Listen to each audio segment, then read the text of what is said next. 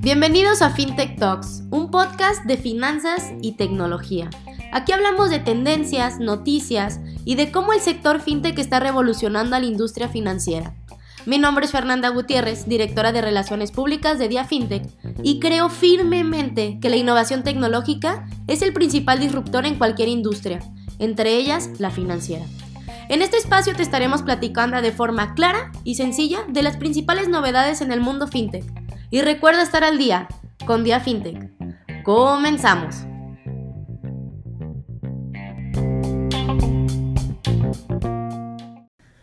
Hola, ¿qué tal? ¿Cómo están? Ya el día de hoy, martes 15 de febrero, arrancamos con esta nueva emisión de FinTech News.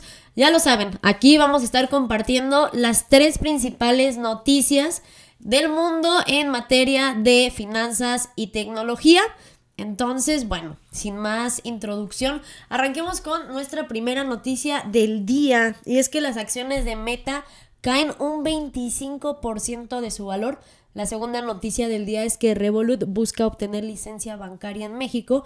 Y la tercera es que Florida subastó bienes raíces en versión NFT. Así que bueno, sin más y preámbulos, arranquemos con la primera noticia del día. Las acciones de Meta caen un 25% de su valor. Bueno, recientemente más de 220 billones de dólares del valor de Meta han sido eliminados por inversionistas tras señalarse que los ingresos del primer trimestre no serían los esperados. Muchas mucha especulación ha sido enfocada a que usuarios jóvenes están pasando más tiempo en empresas rivales como lo puede ser la red social de TikTok. Este hecho detonó estos efectos tras una publicación de Alphabet Alphabet, recordemos que es la matriz de Google, eh, un aumento inesperado de ingresos de publicidad. Ante diversos retos en políticas de materia de privacidad, expertos señalan una explicación a esta gran caída de Meta. Y bueno, si bien a finales del año pasado Meta anunció su proyecto futurista destinado al metaverso, ojo, término que no fue creado por Zuckerberg, pero que sí ha sido acuñado como propio, con esto la compañía depende mucho de los ingresos publicitarios, dando así un reporte con costos mucho más altos y un pronóstico de ingresos más débiles. La segunda noticia del día es que Revolut busca obtener licencia bancaria en México.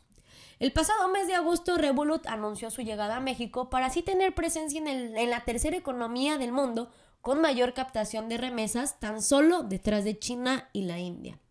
Datos del Banco de México han estimado un mercado de remesas cercanos a los 50 billones de dólares y con esto la empresa fundada por Nikolai Soronsky y Vlad Yatsenko buscarán adentrarse en el país azteca.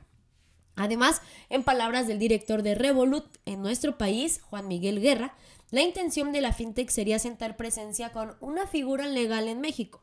Esto mediante una licencia bancaria para así poder eh, contar con una entidad y dar los servicios en territorio nacional que ofrece en los demás países, haciendo especial énfasis en envíos tradicionales, pero también en servicios de tarjetas de crédito, inversiones y demás.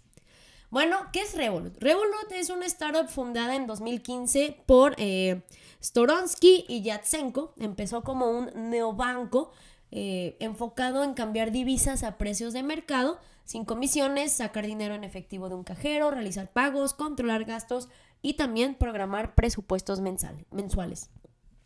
Y la última noticia del día es que Florida subastará bienes raíces versión NFT.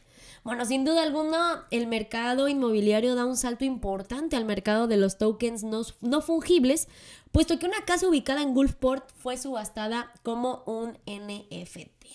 Como ya lo dije, se trata de una casa ubicada en Florida y se trata también del primer inmueble en Estados Unidos en ser subastado como un token no fungible.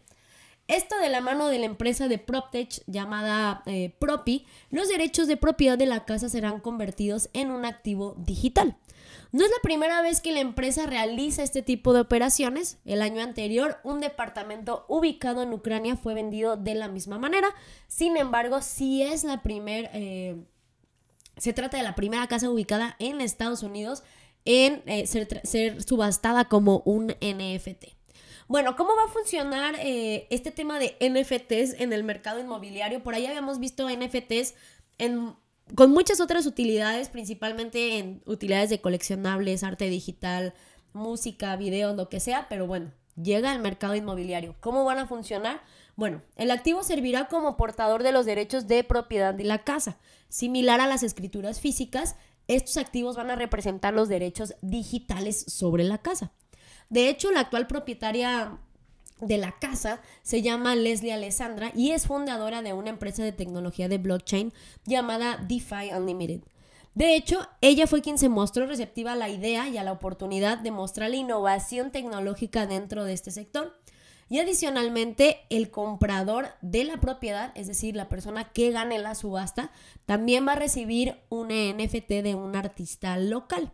Este artista local eh, lo conocen como Saint Pete y va a crear un mural al interior de, la, de una de las paredes de la casa. Y bueno, este será también un NFT adicional que reciba el comprador de la casa.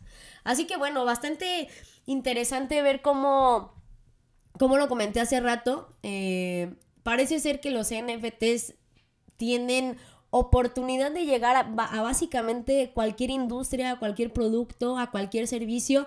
Y hoy por hoy, bueno, ya se está adoptando esta nueva tendencia en el mercado inmobiliario.